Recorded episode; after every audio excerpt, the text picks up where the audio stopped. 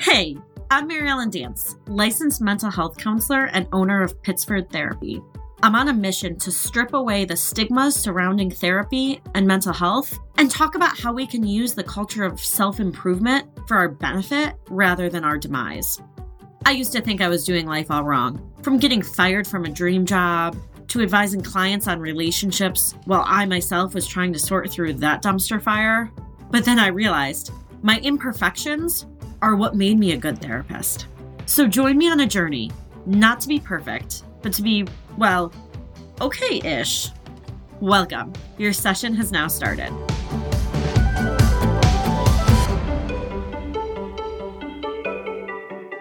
Thank you so much for being here with me today. I'm so, so excited to talk to all of you. And today is going to be kind of a little bit of a different episode because I'm going to kind of do a little bit of a book review. There's a really, really popular book right now. It's so popular, I think even a Kardashian read it. So obviously, we're probably trending on TikTok right now. But I read it and it has a lot of mental health themes in it. And so I wanted to talk about it. And I actually have a guest on today to talk about it with me. Today, I am bringing on actually my sister in law. Nicole. Nicole is a lawyer. So that means she's really, really smart and she reads like a book a day basically. And so I only ever get book recommendations from her. And so I thought it would be more fun to bring her on because her and I talk about books a lot. And so thank you for joining me, Nicole. I'm happy to be here. It's very weird to be here since I usually listen, but but it's not that weird. We talk about books all the time. That's true. Yeah. And just like talking about a book with a friend slash sister-in-law. well, in full disclosure, everyone, I decided to do this episode last week and I texted Nicole and was like, Can you read this book really quick so you can talk about it with me? And so she did. So thank you for all the hard work leading up to it. It's no problem. I was reading a nonfiction book and I needed a break anyway. So it was totally fine to go into some fiction that does have some real life themes, but you know. It does. It does. See, everyone, she's really smart. She reads nonfiction. so, anyway, so the book we're going to be talking about today is a book called It Ends With Us by Colleen Hoover. If you haven't read it, we are going to talk about some spoilers. If you haven't read it, you may be interested in it. If you haven't read it, and you don't mind hearing spoilers, continue listening because the theme in this book is about domestic violence. And so that's what we're going to be talking about today. And I actually thought it was a pretty good depiction of domestic violence. We'll get into that. There were some not so great things about the book, too, that we'll also get into. But before we start, an overview of the book is the main character, her name is Lily. The book goes back and forth between Lily's childhood or teenage years and Lily's adulthood. How old is she in the book, Nicole? Like late 20s, probably? Yeah, I think she's like mid 20s. Yeah. So it goes back and forth. So in her childhood, she talks about her parents' abusive relationship, and her dad is the mayor of her town. And she shares diary entries from when she was a teenager and she witnessed abuse. And then in her adult life, mid 20s life, present day, if you will, she meets a guy and that leads into a little bit of an abusive relationship. So it's kind of going back and forth with the mirroring of watching her parents abuse and then the abusive relationship that she gets into. Am I missing anything in my little overview? I don't think so. So, how do you think, Nicole, it was a good depiction of domestic violence? I thought it was a good depiction for a few reasons. I think the first reason is that they're not necessarily a stereotypical couple that you would think of when you think of domestic violence. I feel like there's sort of a stereotype of a domestic violence victim, and you know, the man that she dates is a neurosurgeon, and you know, she's went to college, worked in marketing, owns her own business, uh, stuff like that. And so I thought it was a good depiction because, you know, it's not necessarily who you would normally think of when you think of domestic violence victims. I absolutely agree. And same with her parents. Like when she yes. goes back in time, her dad was the mayor of the town and like well respected. Um, and I don't remember really much about her mom. But like again, these are people with money. These are people with like a higher socioeconomic status and well respected in the community, good at their jobs, successful, like all of that. And I think that people don't realize that like domestic violence like doesn't discriminate like no matter what demographics you're in. Mm-hmm. So i agree like i really really liked that. Also in this book she kept going back to him and that is the biggest thing i hear from people and i experience it as a therapist a lot working with people who continue to go back and don't get me wrong, it's really fucking aggravating working with people who continue to go back. Like you just want to like shake them and be like, don't go back. But I felt myself like there were a few times in the book where I was like, I was also torn. I was like, oh, I just want this guy to like change and be good. Like I like understood why she kept giving him chances. Like, what do you think about that? Yeah, I think it's really easy for people on the outside of domestic violence situations to just say, like, why don't you leave? Why don't you leave? But I think when you're so intimately involved with someone that, you know, you live with them, you might share finances, you might have children, you know, it's really difficult to disentangle yourself from those situations. It's not necessarily as easy as just getting up and walking away. And at the end of the day, you do have feelings for that person. You know, there was theoretically something at some point where they had some kind of redeeming quality that you fell in love with or whatever and it's just it's not as easy as everyone thinks it is well and typically abusive relationships don't start out abusive like typically right. there's not abuse you know on the first or second date so and i felt that too so in the there were like three abuse incidents in this right. relationship throughout the book. And so thinking about that too, her and her, well, he turned into her husband, but her and her partner have like this years long relationship. And then there's these three incidents. And so the three incidents were very bad. And the third incident was the worst of them all. But the first incident, it was bad. It was bad. It was abuse is abuse is abuse.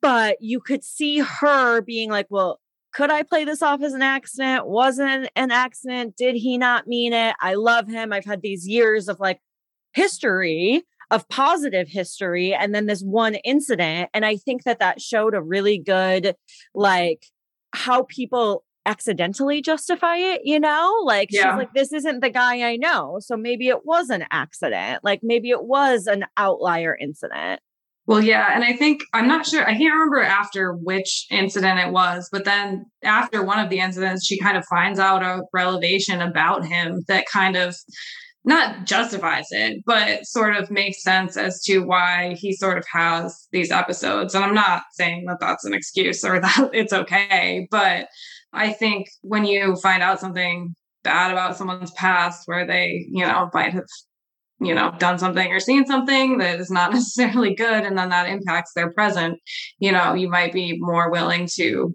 forgive that person and of course the abusers always say they're going to work on things and stuff like that. And i think i don't know i mean people are capable of change and you always want to believe that. But it's always a kind of balance of like are they actually going to change or not? And you never know. But i would say on the whole it's safer to get out if you well, can. Well, I think the thing is like what Nicole's referring to is that the abuser in this story, he lets her know about a trauma that he went through. And right. you've heard because I talk about this all the time, but I talk about trauma and like trauma is terrible and it can be an explanation, but it's not an excuse. And I feel like lately in the mm-hmm. real world, not in fictional books, but like in the real world, I hear people using trauma as an excuse. Yeah. And trauma can be worked on and healed. And it's fucking terrible. People who experience trauma and terrible things that happen to them in their lives. But again, it's not an excuse for abuse or other types of, you know, not so great behavior. And I feel like mm-hmm. recently I've been hearing you know, we're trying to destigmatize trauma, which is amazing. We're trying to destigmatize mental health, but also we can't just ignore it. We can't say, oh, this person has trauma. You know, oh, I feel bad for them. We can feel bad for them and also not accept the behavior at the same time. And I think that's something that's like so, so hard for people. It's hard for me to have those conflicting views of like, I love this person and I feel bad for them and I am I'm more understanding and I'm also not accepting of the behavior. Like those are two opposing views. And it's so uncomfortable to live with two opposing views at the same time. Yeah, it definitely is. I mean, at the end of the day, I don't know that any people, except maybe lawyers, really like conflict. So um, I, think, I, like conflict. I love I, it. I do. Too. I mean, I do too. I don't really shy away from conflict, but I mean, I think in general, one thing that really bothered me about his depiction of his trauma was that he said he had been in therapy basically since it happened. And I was like, well, sounds like you need to get a new therapist, dude, because your therapist clearly isn't working for you, you know? So that's one of my cons about the book, actually, is yeah. like no one went to therapy in the book at yeah. all. So, like, the main character, she witnessed her parents' abuse a lot. She never talked about being in therapy her mom was in the book. Mom never talked about being in therapy. This guy like meant there was like one sentence about like yeah. to therapy. And I'm like, all right, if we're talking about all this abuse, like we got to get everybody into therapy here. Yeah, I mean, and she did list resources in the back of the book. So hopefully, if anyone's listening and experiencing this, they can get resources and help that they need. But and yeah, I mean, um, there will also be resources listed in the description. And if you follow me on Instagram at Mary Ellen Dance, where I post all about the podcast, there's lots of resources there. Sorry, keep going. Perfect. No, that's good. That's good. She also wrote a note at the end of the book too. That sort of the author. I don't know if you were going to talk about that. I did um, read it basically wasn't her mom a victim of abuse? Like, isn't yes. that what she kind of said in the note? Yeah, she said in the note that her mom was the victim of abuse and she left when the author was three years old, I guess. Wow. So she still witnessed it, but witnessed it very young. I think she has an older sister or something too. So, so yeah, her mom ended up leaving when she was very young and then remarried to a great guy and stuff. So it's kind of like the rare it seemed like the rare kind of like success story of That's such a happy um, domestic violence, which was is good. So, but it did seem like it was really personal, and I think that probably helped a little bit in that like the domestic violence depiction was realistic. Yeah, I agree. I think I really liked in the book. So there's parts of the book where the main character Lily is in high school and she talks about hating her dad and how she would never marry someone like her dad and her dad ends up dying and she talks about how she's happy that he's dead and all of these things. So a lot of people think that oh, if she grew up in that type of household, she's the last person to get into an abusive relationship. But the statistics show that she's more likely to get an abusive relationship and she does so i'm glad that that was a piece of the book too because it shows that it does kind of like pre predispose is the wrong word it it's not necessarily a there's a correlation there. The, the, I mean, there's a correlation. It's not a causation, but there is a correlation. And one thing that can kind of explain the correlation is I talk to my students about this word a lot the word is called schemas. So, schemas are basically we develop schemas in our brains about a story of how the world works. So, if I'm a little baby and I see my dad hitting my mom, I develop this unconscious schema or story that, oh, that's how the world works. Dads hit moms. Like that's just what happens. So then I grow up and I have logic and reasoning and I can say, hey, this is bad. But I still have this kind of like background schema being like, no, this is how it's supposed to be. Like this is how the world works. And I see that a lot with the kind of generational thing with mm-hmm. domestic violence and how often, unfortunately, it is a generational thing because we have this unconscious view of this is how the world works. The good thing is we can change those views through, you know, therapy and lots of other things. But I think it's hard because we imitate what we see, whether we kind of consciously do that or not.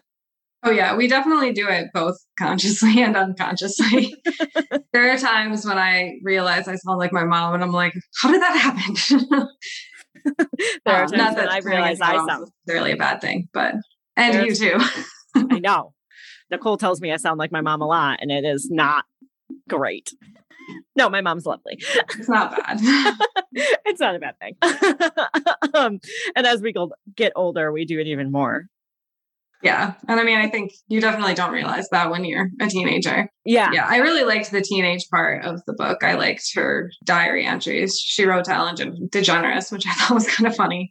The book was written in like 2016. So it's kind of old, actually. I'm, I'm actually kind of surprised that the book is trending now because it was written, you know, how many years? Over five years ago. so. Yeah. I honestly don't know why. I mean, I was told that part of the reason it's trending is because our Kardashian was reading it, but I'm guessing whatever Kardashian was reading it read it because it was like a recommendation because it was already probably trending. So I don't know. Right.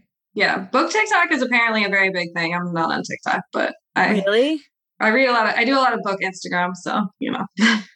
maybe maybe we'll get on book TikTok. I don't know what that means. I don't either.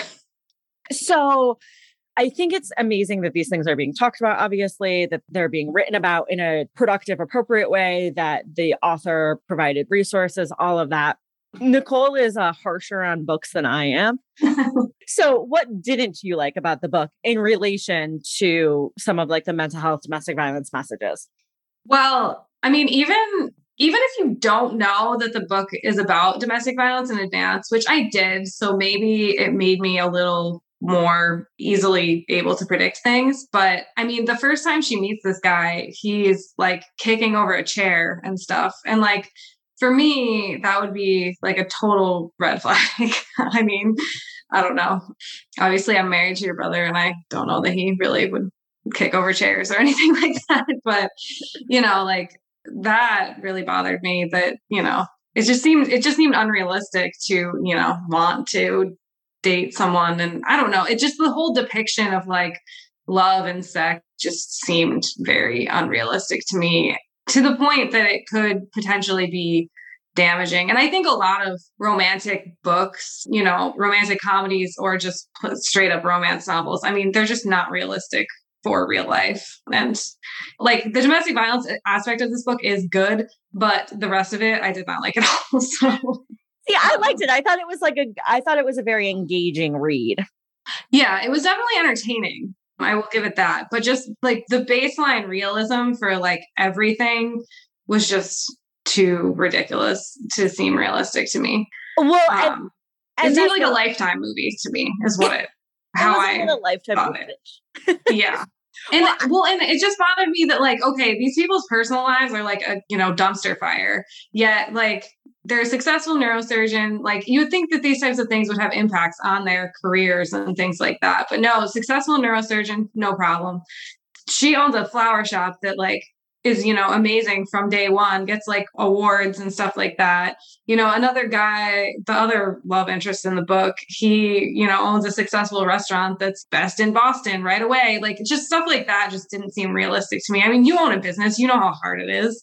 Like it's not it's like not that. like not you're like successful overnight. Like No. the overnight success stuff really bothered me for some reason. The overnight success stuff also bothered me, but what bothered me even more than that is like romanticizing the abusive guy. So, as a person who has experienced this before and fallen victim to this before, the abusive guy in the beginning said, I don't want a relationship. I am never going to want a relationship. Now, they do end up getting married, but that doesn't happen. And as a girl, Who's like been interested in guys before that are like, I don't want a relationship. And then in the back of my mind, I'm like, hmm, maybe I'll change their minds, right? Like that is Yeah. terrible. Yeah, that is a very bad message to send. And yeah, basically, if a guy is telling you something like that, listen to him and run. That's my advice. to him. He's not As a to totally unqualified lawyer. But it's true. Like Nicole is much more logical than I am. I kind of base all of my decisions off of feelings, and I feel like you make your decisions based off of logic. I mean, there's good and bad things about both approaches. I think ideally you would have a balance of logic and emotions because obviously you can write up the best pros and cons list in the world, but like if something in your gut is telling you that it's bad, like you still probably shouldn't do it. And I feel like that's kind of what she could have done with this guy. Like she could have written up this beautiful pros list and he's awesome, but then like, Yeah. you know, your gut feeling is like you should listen to that. You should listen to that. So I've known Nicole for quite a long time. And I feel like let's look back at, I mean, we're older now, but like when we were younger, I would watch like a romantic comedy and I'd be like sobbing and like, oh, I want a guy to do this. And Nicole would be like rolling her eyes, like, come on. yeah, that's true. You've always been a little bit more level headed about those types of things. Yeah, level-headed, cynical, you know, whatever. But I think as a person who's experienced that before, as a person who's kind of like, you know, fallen into the romanticizing of people, I think that this book definitely, definitely fell into that, which can be pretty dangerous for people. Yeah, I just feel like the whole like sweeping you off your feet is just like is kind of like a played out stereotype that's just not super interesting and is not realistic for real life. I mean, at the end of the day, like relationships take work and you can't just, you know, it's not just, oh, like this person is so attractive and we have great sex. Like you also have to have some kind of relationship that works for both of you. And I don't know. It felt it felt like a lot of their relationship was based on sex, and that sort of bothered me too. so yeah, there was a lot of lust. Yeah, a lot of lust. Lots of lust. Which I don't know. Um, maybe it's because they were younger, and now I'm older, so it's just like yeah, whatever. Maybe I was like that when I was younger. I have no idea, but I don't. I, I so. mean, I doubt it. I doubt it. Okay, so let's go through the book with some red flags and green flags of dating. So you already mentioned one of your big red flags was the first time the main character met the abusive love interest. He was like throwing chairs. Red flag number one. What were some other red flags? There was a lot of sort of controlling behavior, I thought. And I don't know, I think a lot of this came up during the sex parts of it, but it was like put your hand here, do this, do that. It felt like he was kind of like ordering her around. Mm-hmm. And that sort of controlling thing seemed like a red flag to yeah. me. Yeah. For sure. I think that what was the book that talked about S&M? Fifty Shades of Grey. Yeah, Fifty Shades of Grey. I never read that one. Me neither, and I never saw the movie. But uh, I feel like that romanticized that, like in the bedroom, yeah. like, controlling stuff. And I don't care what anybody does in the bedroom as long as it's yeah. consensual. But like, we have to be careful that that type of like personality view doesn't bleed over, right? Because I mean, yeah. like being like very dominant in the bedroom, like it's hard for me to imagine you not being a little bit of that way outside of the bedroom, you know? Yeah. Yeah. And I mean, one of the other red flags related to that was that I think he told her like right away that he wanted to have sex with her. And that just seems like i mean i guess now there's apps for that and all that stuff but you know like yeah so the first night they meet he's throwing yeah. chairs and then they get into a conversation and she you know admits something to him i don't even know what it was but she's like yeah. oh you're a stranger but i'm going to tell you a secret so she tells him a secret and he goes i'm going to tell you a secret too i want to fuck you yeah and i'm like um like that's not cute like that's no. not romantic that's not cute it's not respectful like None yeah, if anyone that. talks to you like that, run away. Right. And I think that we have, like, we've romanticized this of like, oh, that's amazing. And it's like, no, no, no, no. Like, if he wanted to say, I think you're beautiful, that's one thing. So it was like a little bit weird. So the relationship kind of starts out and she's like, I want a relationship. And he says, I never want a relationship. So she's like, okay, I'm not going to have sex with you. I'm not going to date you, whatever. And then he like shows up at her door begging her to have sex and is like, let me just have sex with you once and then like I'll get you out of my system kind of thing. Yeah. That was like, gross. Thankfully, she says no, which was a good thing that she said no. But like that was also like a weird red flag to me. And then I'm no, like, she oh. didn't say no though.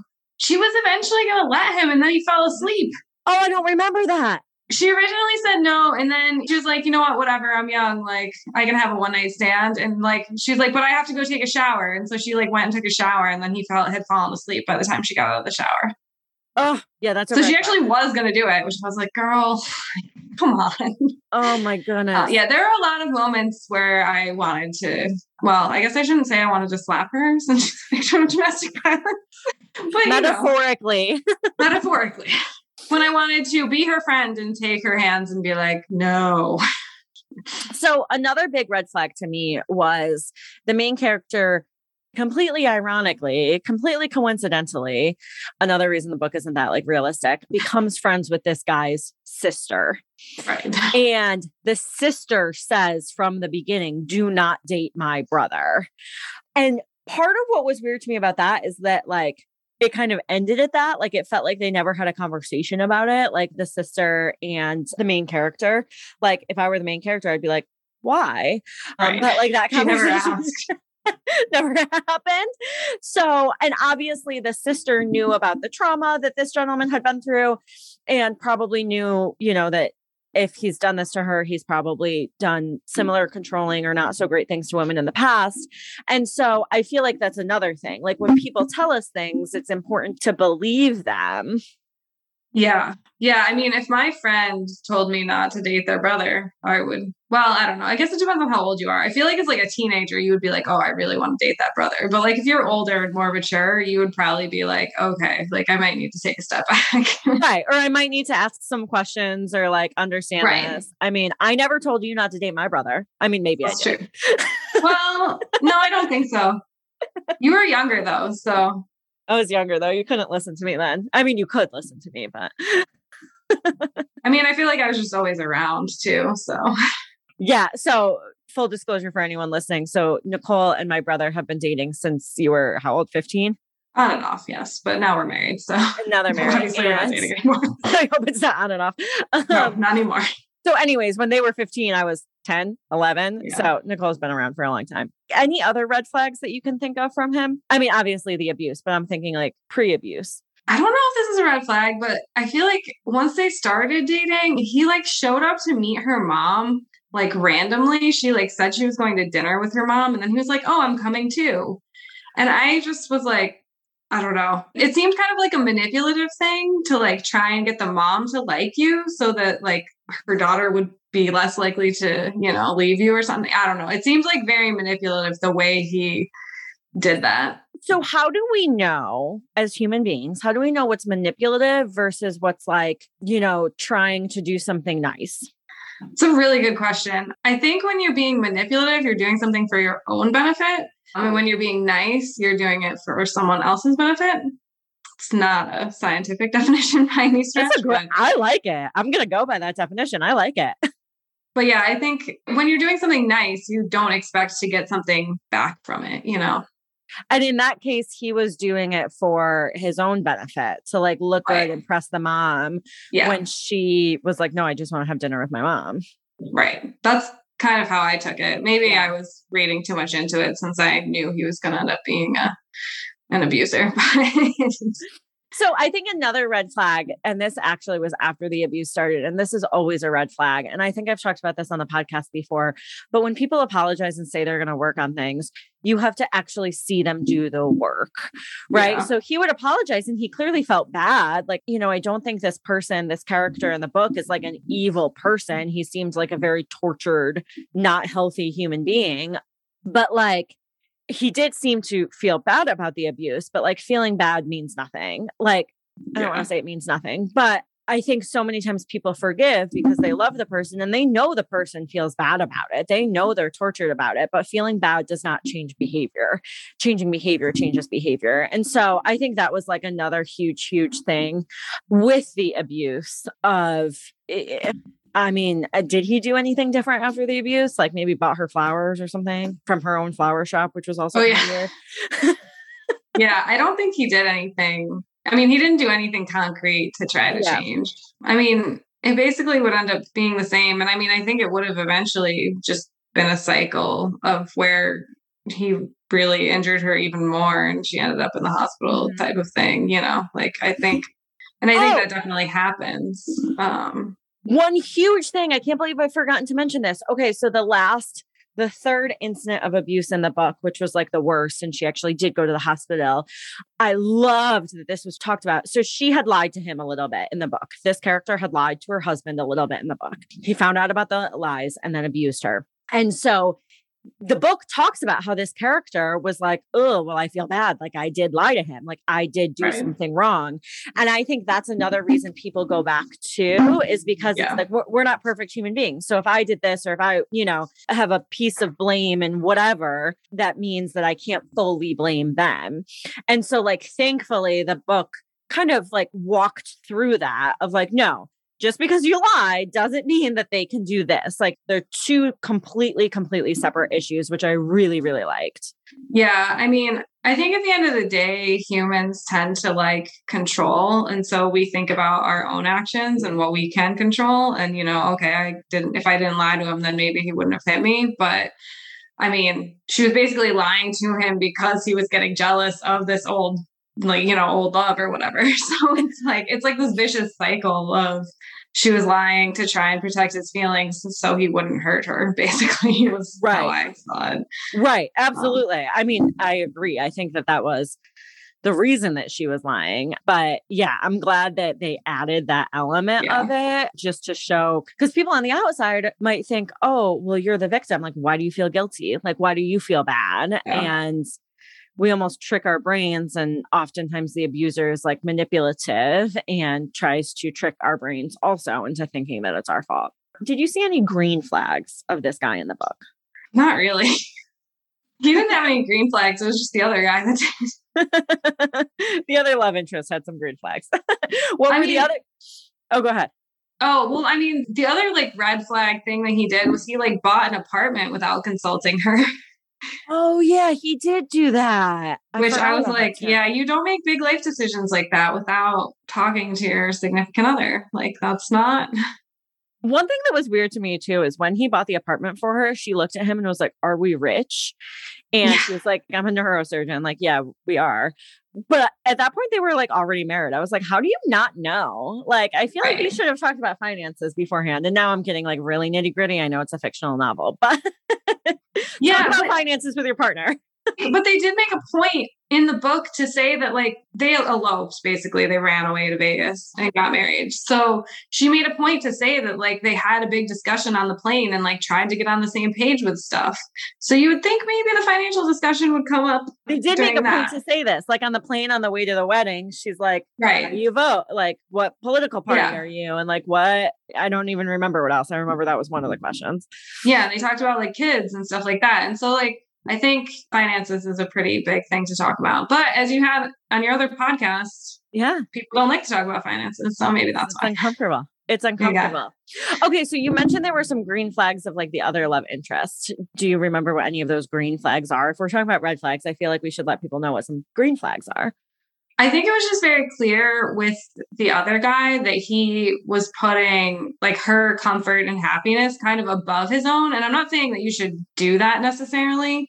It should probably be roughly equal. You know, your happiness is important.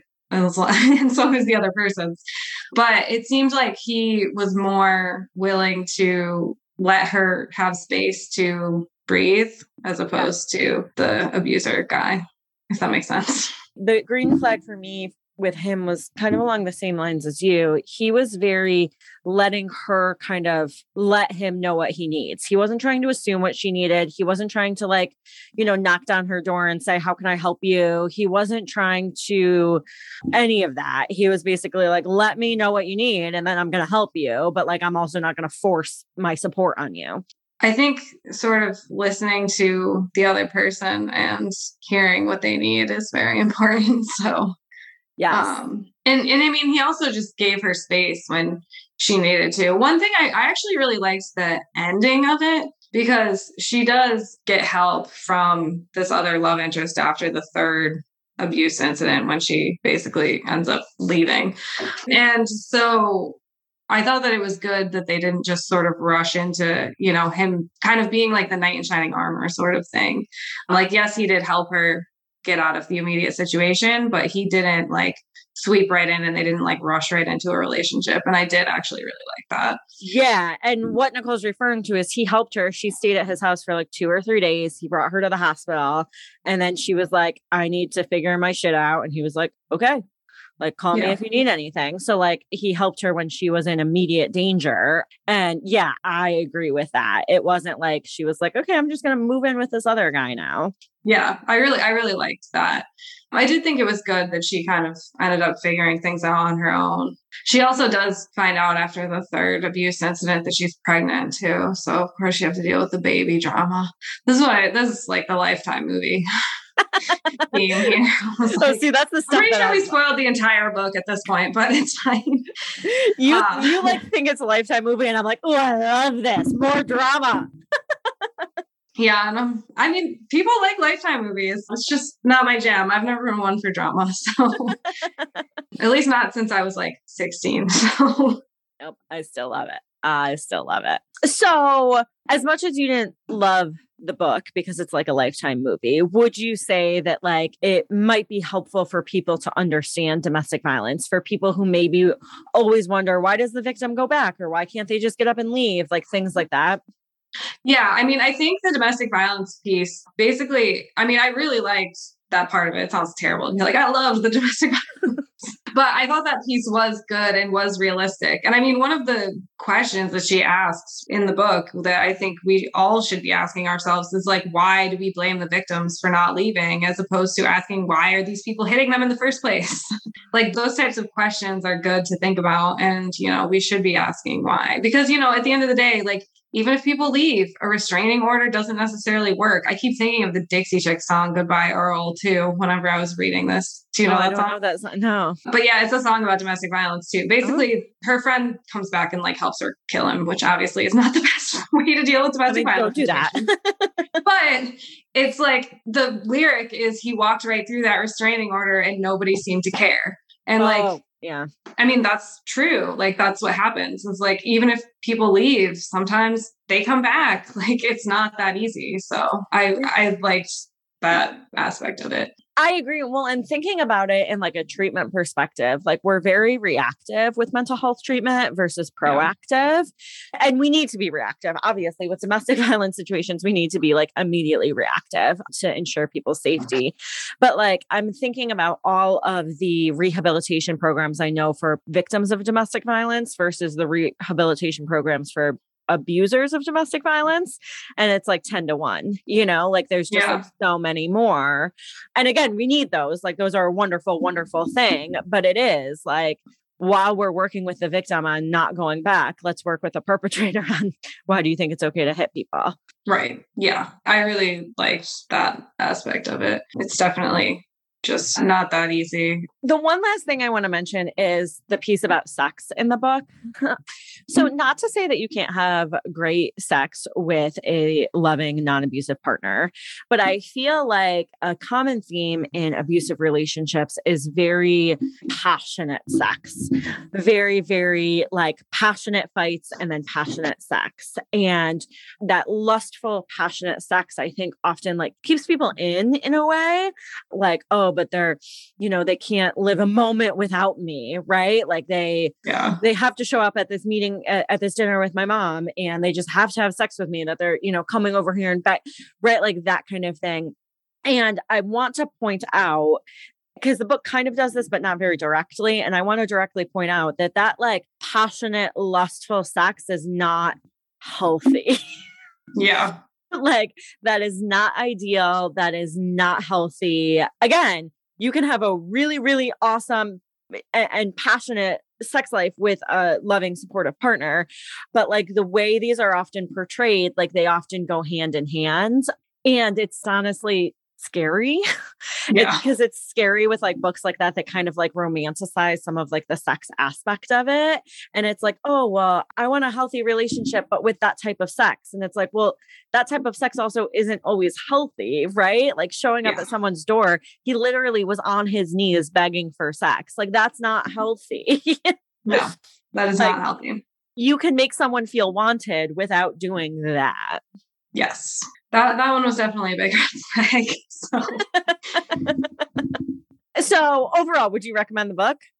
I think so. Just I mean, a lot of people like the sort of lifetime movie drama, like you you do. So I don't want to dissuade anyone from reading it, but I would caution anyone, especially younger women reading it, to maybe think about the love and sex parts and know that those are not necessarily realistic. So. Yeah. Yeah, absolutely. Absolutely. Thank you so much for coming on and talking about this book. Thank you also for reading the book in a short period of time. no problem. I am I am a fast reader, so it really wasn't a big deal. and I did stay up to finish it. So it was compelling enough that I wanted to keep reading. So I mean, I think at the end of the day, that means I would recommend it. But that means with caveats. with, with caveats. I think that's fair. I think it's fair. And you know, I'm excited that a book like this is trending because I think it is important things to talk about and you know have these types of conversations about. So I'm glad that people are doing that. Me too. So, so thanks so much for joining me. And again, if you are in a dangerous situation, there will be some links. I'm pointing below. There will be some links below.